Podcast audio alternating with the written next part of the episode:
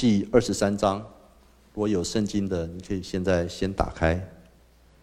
二十三章第一节，撒拉享受一百二十七岁，这是撒拉一生的岁数。撒拉死在迦南地的基列雅巴，就是希伯伦。亚伯拉罕为他哀恸哭嚎。后来亚伯拉罕从死人面前起来，对赫人说：“我在你们中间是外人，是寄居的。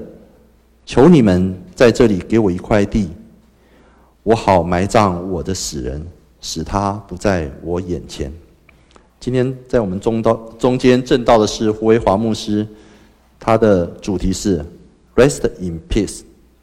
把时间交给胡牧师。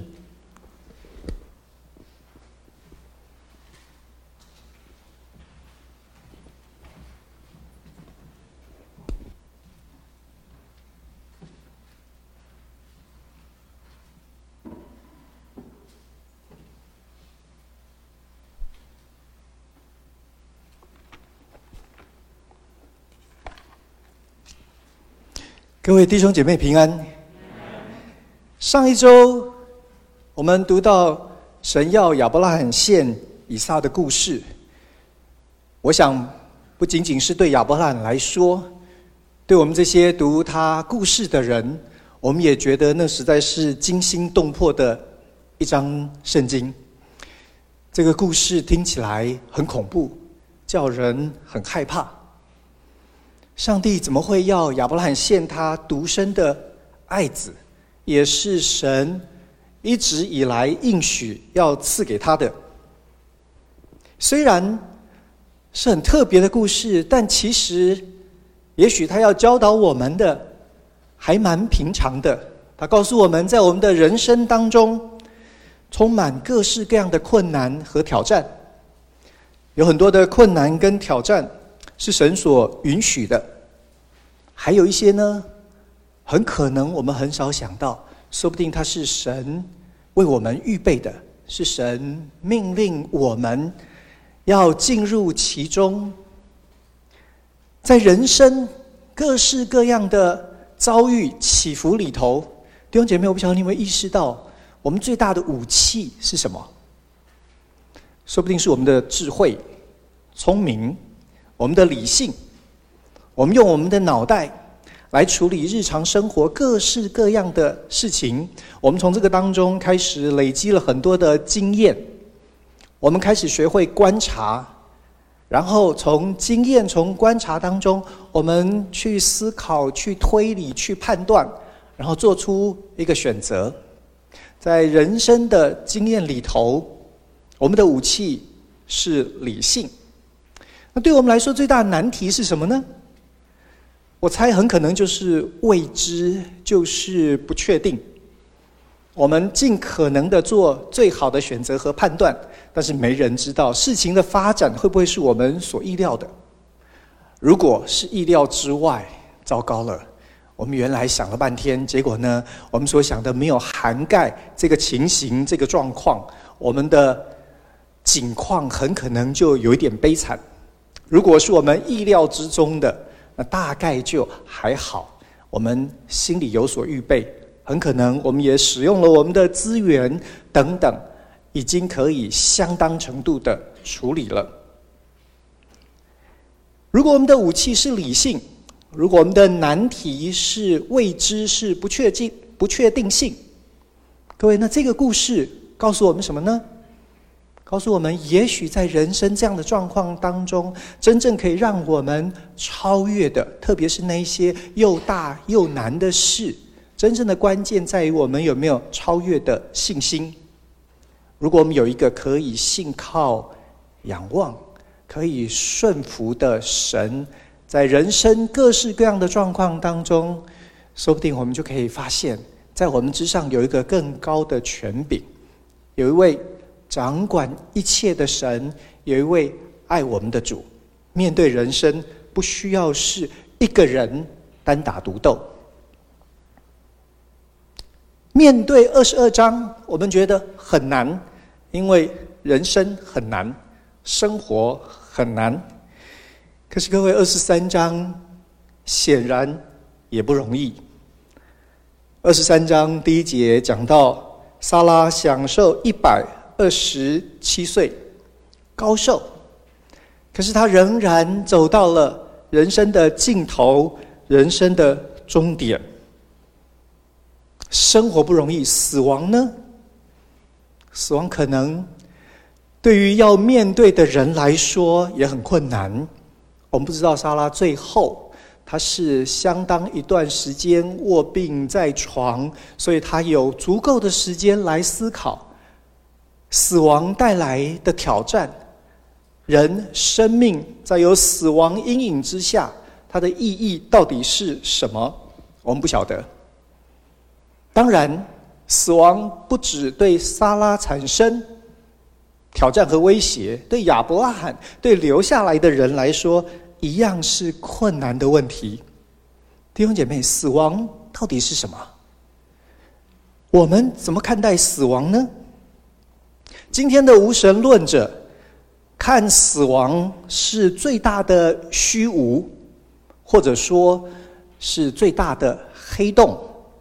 所有的生命、所有的存在、所有的物质，进到这一个大的可怕的黑洞之后，所有的东西都不存在了，都没有了，都消失了。古代的埃及人不是这样想的。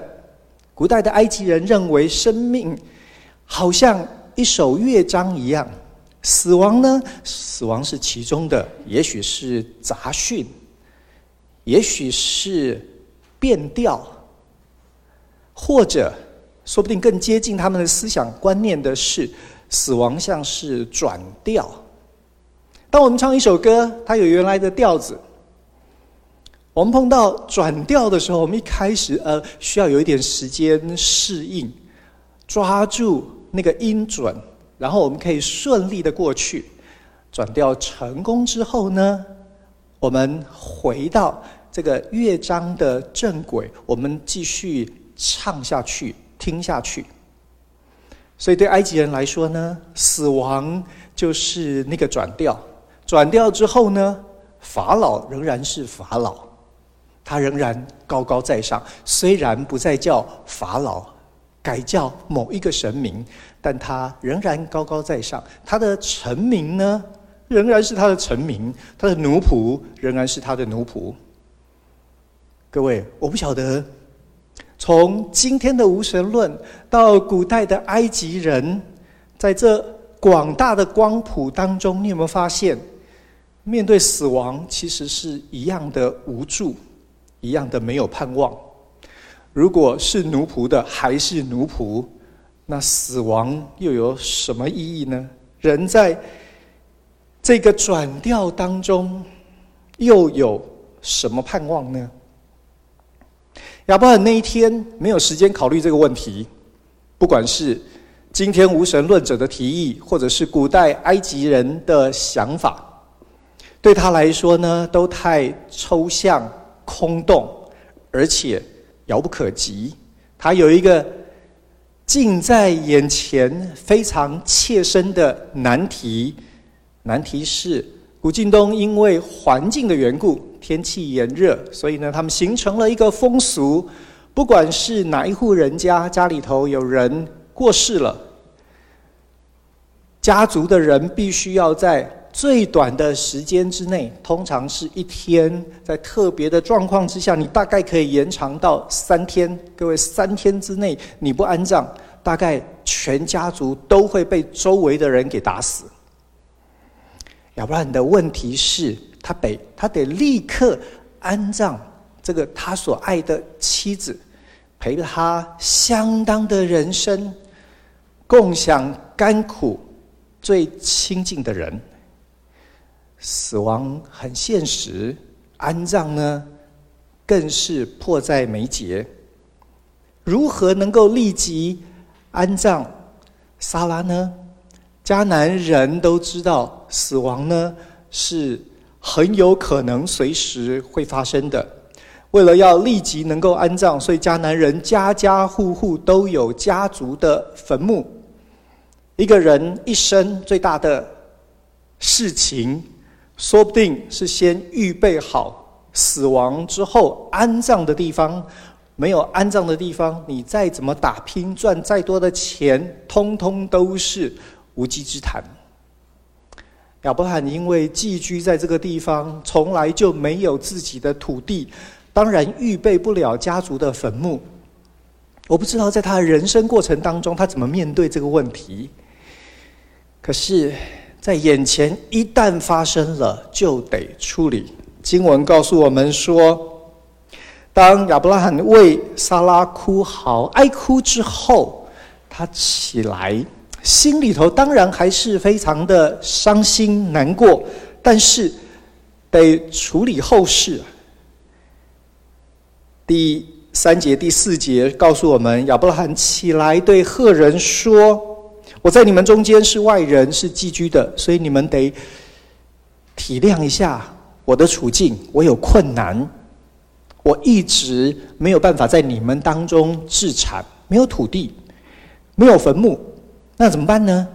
今天很不幸的，我的妻子死了，求你们在这里给我一块地，我好埋葬我的死人。这不但是为了我的缘故，也是为了你们的缘故。我需要你们的帮助，可怜我，帮助我。让我可以处理这一件又大又难的事。经文告诉我们，赫人的回答其实非常非常的和善。第五节，赫人回答亚伯拉罕说：“我主，请听，你在我们中间是一位尊大的王子，只管在我们最好的坟地里埋葬你的死人。我们没有一人不容你在他的坟地里埋葬你的死人。”各位，亚伯拉罕显然平常他的名声很好。他跟当地的人的关系不晓得有多久的经营，但是你可以看得出来，这一些人对他非常的友好，很愿意帮助他，甚至于说，我们当中任何的一个人都愿意帮助你的，你尽管挑，对你来说是最好的坟地，你就在那里埋葬吧。各位，这听起来是。非常难能可贵的。我们知道，即使是现代族群跟族群中间的关系，常常非常紧张，有很多文化的议题、语言的隔阂、价值观的差异，通通都会带来张力。尤其是死人这种事情，在很多的文明里头，它有很多的禁忌，你会踩到别人的痛处。那个文明里头的迷信等等这些状况，可是在这这里，赫人显然对于亚伯拉罕，他们愿意放下所有的差异，他们愿意伸出援手来帮助亚伯拉罕。如果你是亚伯拉罕在这里，我猜你应该会非常非常的感动。竟然这些外人愿意你家的人葬在他的坟地里头耶？看起来亚伯拉罕的难题立刻得到解决，他只要欢喜的接受，谢谢这些愿意帮助他的人就好了。可是没有想到，亚伯拉罕却不是这样说的。亚伯拉罕对他们说：“如果你们真的愿意帮助我，可不可以请你们替我求以弗伦？我已经看好了一块地，我还蛮喜欢的，就是以弗伦的。”麦比拉洞那块地，请你们替我向他求情。各位，这个话说得非常的有意思。其实以弗伦就在那里，不是吗？亚伯兰并没有在大家在赫人这么慷慨的愿意提供坟地帮助他的那个时候说：“哎，以弗伦老兄啊，我要的就是你的地。”耶，亚伯兰非常。有礼貌，也非常尊重这个群体。他说：“我其实是非常微小的，可不可以麻烦你们，拜托你们，你们真的对我非常好，替我求以弗伦好不好？”各位，赫人并没有说任何的话。为什么？因为以弗伦在场啊，他自己可以讲话。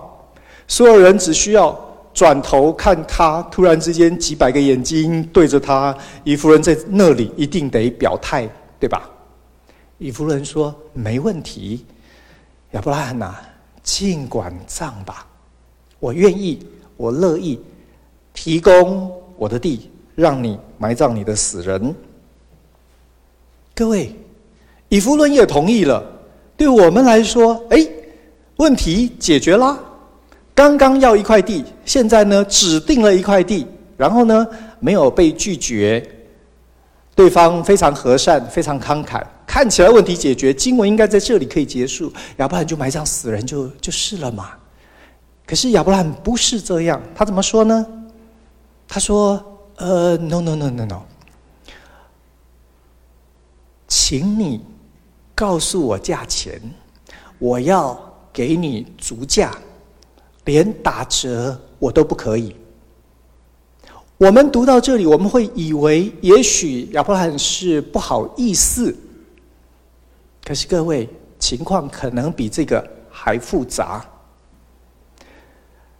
人家愿意白白的提供、免费的提供、无偿的使用，亚伯兰说：“我不要，我要足价买，我要买了这块地，我要这块地可以过户，我可以永久的持有，我要这样子的地来埋葬我的妻子。”以弗伦在这个。两边对谈，呃，协调的过程当中，开了一个价钱。他说：“哎呀，那块地只不过是四百舍克勒银子的地，这么微不足道的钱，这么小的一块地，四百舍克勒算什么呢？这在你我当中实在是不足挂齿。你就尽管埋葬你的死人。”各位亚伯兰听到了四百舍克勒，他就说：“如果你愿意，我给你四百舍克勒，当场就现金交易，掏钱，天平一量，四百舍克勒的银子给了以弗伦。各位，四百舍克勒的银子值多少钱呐、啊？我们对于这个单位很陌生。”我们对当时物价水平不太理解，这大概是主前两千年的时候。经过了一千年，到了主前一千年大卫的时候，有一个例子可以相当程度的来做比较。如果你到今天希伯伦去，说不定有旅行团会带你去参观，呃。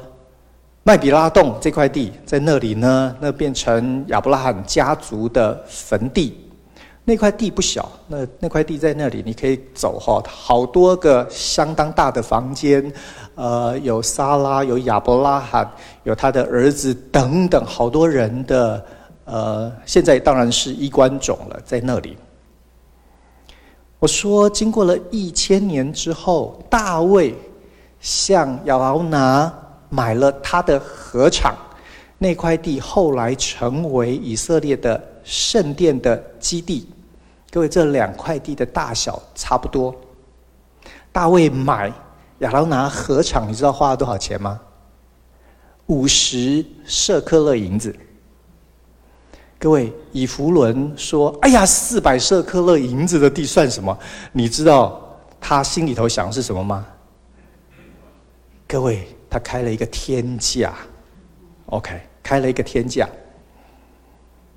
经过了一千年，那个呃，物价完全不可同日而语。如果我们考虑通膨指数的话，哎，古代也是有通货膨胀哦，哎，你就晓得在这里呢，以弗伦开的价钱不只是八倍之多，很可能是十二倍以上的价钱。当场呢，亚伯兰根本就是一个冤大头啊！可是各位这么聪明、见多识广，可以跟君王打仗、跟军长立约，大概见过各式各样的场面的亚伯拉罕，你你猜他不知道一块地多少钱吗？他不知道以弗伦敲竹杠吗？以弗伦为什么把价钱抬这么高？因为他希望亚伯拉罕知难而退，他希望亚伯拉罕接受，我愿意提供免费的给你使用。可是亚伯拉罕不愿意，为什么不愿意呢？有一个背景的因素，可能是我们比较不晓得的。古近东的人对于土地是非常非常在意的，因为那是安身立命的地方。那是所有经济的来源，所以土地呢，不卖给外人，在某一些状况之下，你可以把土地送给别人。可是各位，送的土地呢，是送给你的人他还在世的时候，你可以使用。当他过世了以后呢，那块地土地原来应该归谁？归他的孩子，那是他们经济的来源，所以。他的父亲如果愿意把这块地当做礼物送给你，意思是他还在世的时候，你可以使用没有问题。他跟你关系很好，或者他愿意帮助你伸出援手都可以。但是呢，当他过世之后，这块土地就得回到这个家族当中，好让他的后代子孙可以继续享有他们的权利，先人的硬币。所以呢，这块地得回来。各位，对于亚伯兰来说，这很麻烦，你知道吗？如果他只能够解决今天的问题，是埋葬了莎拉。问题是，呃，没人知道以弗伦健康状况如何。如果哪一天，也许十年、二十年、五十年之后，他过世了呢？是不是要回来迁葬？各位，那时候亚伯拉罕会在哪里呢？他在迦南一直都是逐水草而居，他是游牧的。这个地方的草被牛羊吃光了，他就得迁移，他就得往下一站去。哎，到时候需要迁葬的时候，他人在哪里？不知道。哎，会不会他也已经离开了世界？将来的后代子孙如何处理这个问题和状况？对亚伯兰来说，哦，这显然不是一个太理想的办法。各位。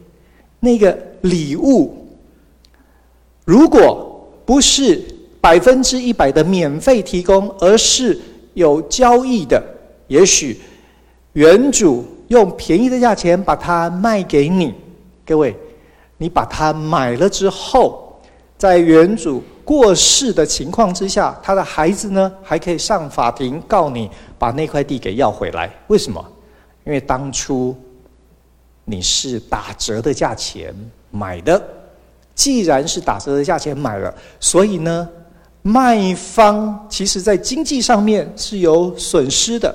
他的损失呢，当他过世之后，损失就会是由他的儿女来承担。可是他儿女并没有要为这个关系或这份友情付出这么大的牺牲，所以呢，下一代还可以打官司把那个土地要回来。就我所读到古今东的判例，几乎所有的状况，只要下一代提告，土地都要得回来，不管当初卖的价钱是多少。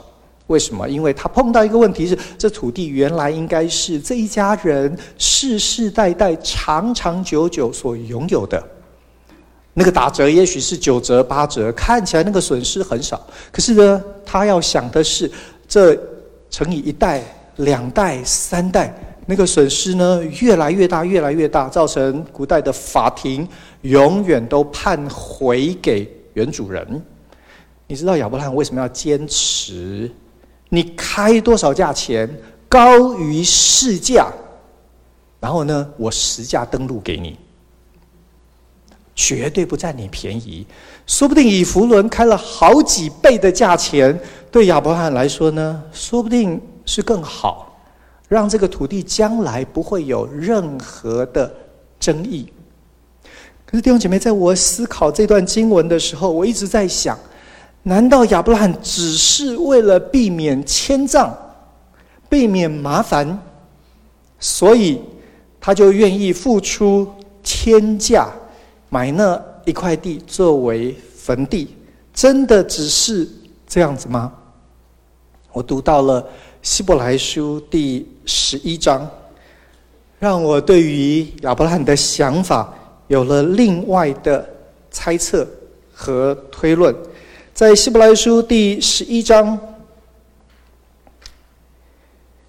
第八节告诉我们，亚伯拉罕因着信蒙召的时候，就遵命出去，往将来要得为业的地方去。出去的时候还不知道往哪里去，可是呢，对他来说，神已经呼召了他，他心里头存着信心，带着盼望。在神的应许之下，他就顺服的往前走了。第十节说：“因为他等候那座有根基的城，就是神所经营、所建造的。”这里似乎告诉我们，亚伯兰看见的还不是只有眼前的。如果是眼前的话，他从来没有看到所谓的地或城。可是经文告诉我们说，在神带领亚伯兰的经历当中，从保守他，他在各地来来回回进出埃及，各式各样的困难、威胁、缺乏，在那当中，他发现神始终保守，神可以成就超过他所求所想的。他开始越来越意识到，所有今生的。说不定都只是我们在永恒里头所有要得到的一个信物、一个记号、一个一个试吃。所有这些是要让你可以预先体会到将来更大、更美、更好的。所以在这个过程当中，他越来越他的信心经过锻炼。好像长了翅膀，可以想象。想象神真正要给的呢，是一座城，有根基的城。到了十六节，告诉我们，不但是那座有根基的城是神自己所经营、所建造的，它其实是有一个更美的家乡，在天上，在神那里。神为所有这些信靠的人预备了一个永恒的去处，在那里你可以享受所有一切的美好、和平、富足、喜乐、平安。各位，如果是这样的话，你想想，对亚伯兰来说，他要埋葬他的妻子，他的妻子是当初跟着他。从加勒底的乌尔，一步一脚印走到哈兰，走到迦南。这两夫妻蒙神很大的祝福，神给他们应许说：“我要使你们有大名，蒙大福。他们在他们物质的拥有上面，他们的牛羊、他们的仆人等等，他们经历了非常非常多的神所赐的。”他们十倍、百倍的成长，他们也在外邦人当中，别人看他们就知道神真的是保佑他们、赐福给他们，他们被称为尊大的王子。各位，这对夫妻呢，还一起经历了一件难以想象的事，都已经到了一百岁了，还可以生孩子。所以我猜，对亚伯兰来说呢，他一方面回顾这个人生，发现，哎呀。他跟莎拉真的走过非常非常难以诉说、非常奇妙的一段人生。然后，因为神的呼召临到，因为他们的顺服，他们的人生故事真的是精彩万分。眼前看起来好像只有一个缺憾，莎拉跟着他经历了神赐大名、神赐福气。神保守他们，他们得到了应许的后裔。唯一两个人在一起的时候没有成就的是什么？是土地，是土地。神原来说的非常清楚，你们的后代四代之后会回来，会得地为业。各位，可是我觉得亚伯兰在这里呢，他要尝试一件不可能的事。他要借着得到这块地，可以安葬撒拉，让他真正享有安息，不会再需要迁葬，麻烦的不得了。可是呢，我觉得他也要透过得地，得到第一块地的这件事情，来告诉撒拉说：“亲爱的，你陪我走了一辈子，我告诉你，我们的神他成就不可能的事。我们在孩子这件事情上面，我们已经经历过了。今天我要为你，我要和你一起经历这件事，就是神再一次使不可能的变成可能。”没有人要把土地卖给外人，要得到别族人的土地，哇，难上加难。亚伯兰说：“哎，我相信神可以为我们成就。”就在这个谈判的过程当中，他得到了第一块的土地。各位，神很奇妙的祝福，这件事情就很顺利的完成了。然后呢？我觉得亚伯拉罕用这一块土地，要要来告诉他的妻子说：“你可以真正安息，因为我们的神就是使无变有的神。”各位，我猜，如果亚伯拉罕心里想的是天上更美的家乡，所以呢，所以他也许不知道这中间的过程到底神要如何成就这件事情。不过，显然对亚伯拉罕来说，死亡不是终点。事实上呢，死亡是我们的生命进入另外一种提升。在新约圣经里头告诉我们，所有信耶稣的人，当我们死了之后，我们是与主同在。你离开这个世界，你去了哪里？你去到爱你的主那里，在那里呢？我们等候身体的复活，将来我们所要享受的是你难以想象的美好。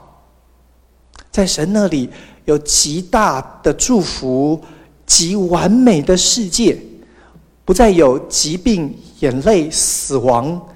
我们在那里每一天要经历上帝新而又新的创造。我们要看见美善成为世界世人关系的基础。那个驱使我们去展现神荣耀的那个力量，各位，我觉得亚伯兰在这里做的事情是告诉撒拉说，死亡不是终结，神最后所要成就的都会成就。可是你知道吗？死亡说不定是我们张开信心的眼睛的起点。他让莎拉的人生没有遗憾。不但是复活之后没有遗憾，这个时候呢，他就可以开始没有遗憾了。弟兄姐妹，不知道各位进来的时候是不是都拿到了一朵玫瑰花？我可不可以请你把这个花呃拿起来欣赏一下？我们当中有没有人你进来的时候没有拿到花？如果有的话，麻烦您呃举个手，我们请童工给呃中间后面有一位。我们领会的源头只是没有。前面，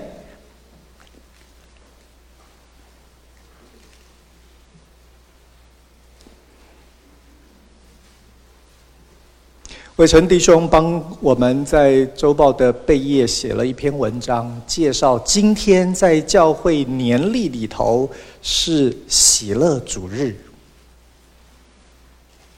喜乐主日的颜色是玫瑰色。各位，今天的教会节期和我们今天的信息经文和我们讲到的主题有非常非常密切的相关。这朵玫瑰花要提醒我们所有的人，我们在基督里头的人，我们面对死亡，我们可以有这样的态度。我们可以一方面回顾我们的人生，知道生命是上帝所赐给我们美好的礼物。所以呢，从今天开始，从现在开始，我们要学着珍惜生命，享受每一个上帝所赐给你的日子。我们也学会尊重别人的生命。在可能的情况之下，让我们可以对别人温柔、良善、信实。我们没有人知道神什么时候会带我们走，但是今天我们可以有好的提醒、好的预备。基督徒面对死亡虽然有悲伤，因为生命是上帝所赐给我们美好的礼物，所以当然，当生命结束的时候，必然会有悲伤。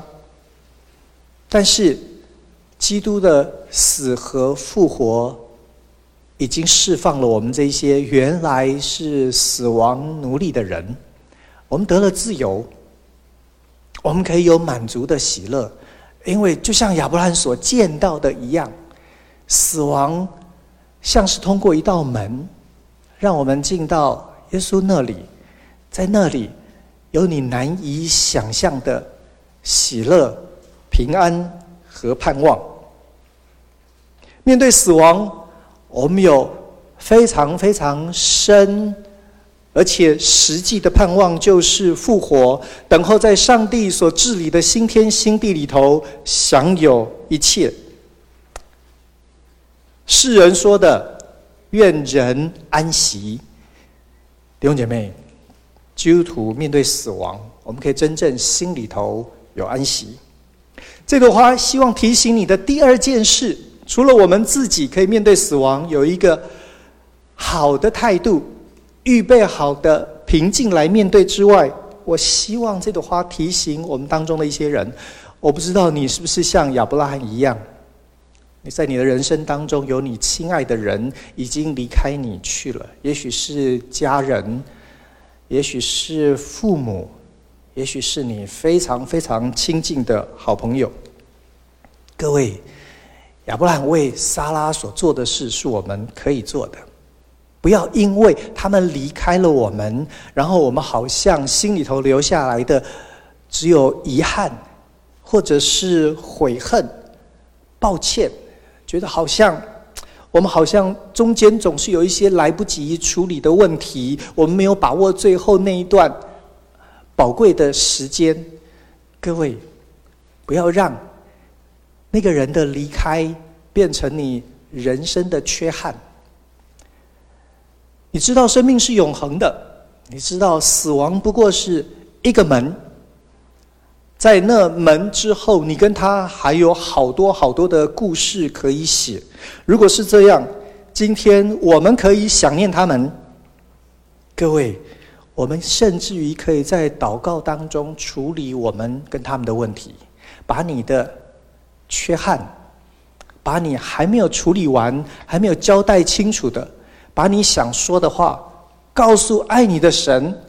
他既然是全能的主，它可以除去我们心里头的这一些牵挂，让我们心中所缺乏的被神来补足，让那位。让死亡不再成为终点的耶稣，带我们在基督的复活里头看见更美的关系。今天就是起点。我请各位拿着你手上的玫瑰花，我们有一段时间，我们祷告。我们有大概一分钟的时间，各位，你为你自己祷告，你预备你自己。你告诉耶稣，不管他什么时候来带你走，你知道，生命是他赐给你的，在他里面有满足的平安。你知道，去到他那里，在主的怀中等候身体的复活，是我们永恒的盼望。各位为你过世的亲人、好朋友，为你们的关系感恩，或者有缺憾的，我们来补足。像亚伯拉罕，土地也许是他和撒拉在一起的时候的缺憾，它可以使它成为完美。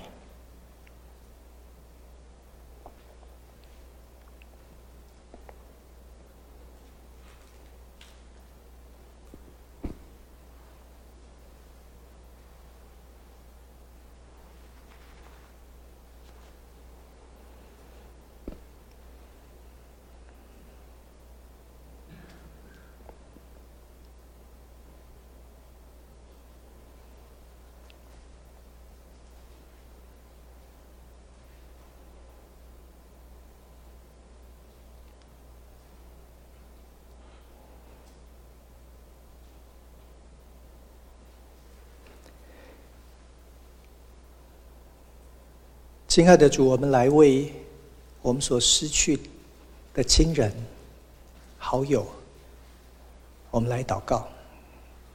谢谢主，你是统管万有，生死都不能成为你的拦阻。当我们纪念这一些在我们生命当中重要的人，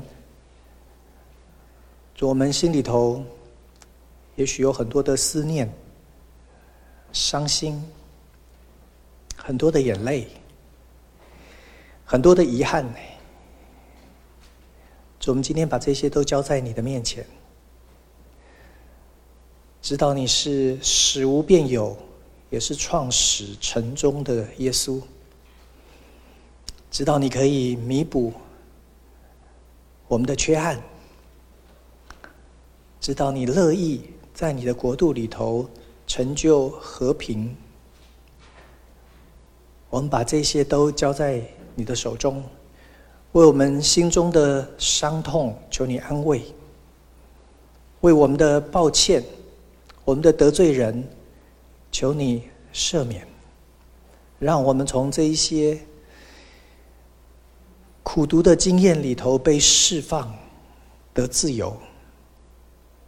让我们从这些想念当中得到喜乐，知道在你那里我们还要相见，知道在上帝的国里，你要赐给我们超过我们所求所想的。主为这个缘故，也让我们学着把我们的生命主权交给你。让我们懂得珍惜我们还在这里的每一个日子，珍惜你所赏赐给我们的一切，不管是我们的家人、我们的教会、这个社会，主让我们珍惜生命、尊重生命，更让我们可以平平安安、毫无挂念的把自己的生命交给你。当那一天来临的时候，就让我们可以坦然无惧，因为我们要进入你的同在。谢谢主，祷告靠耶稣的名，阿门。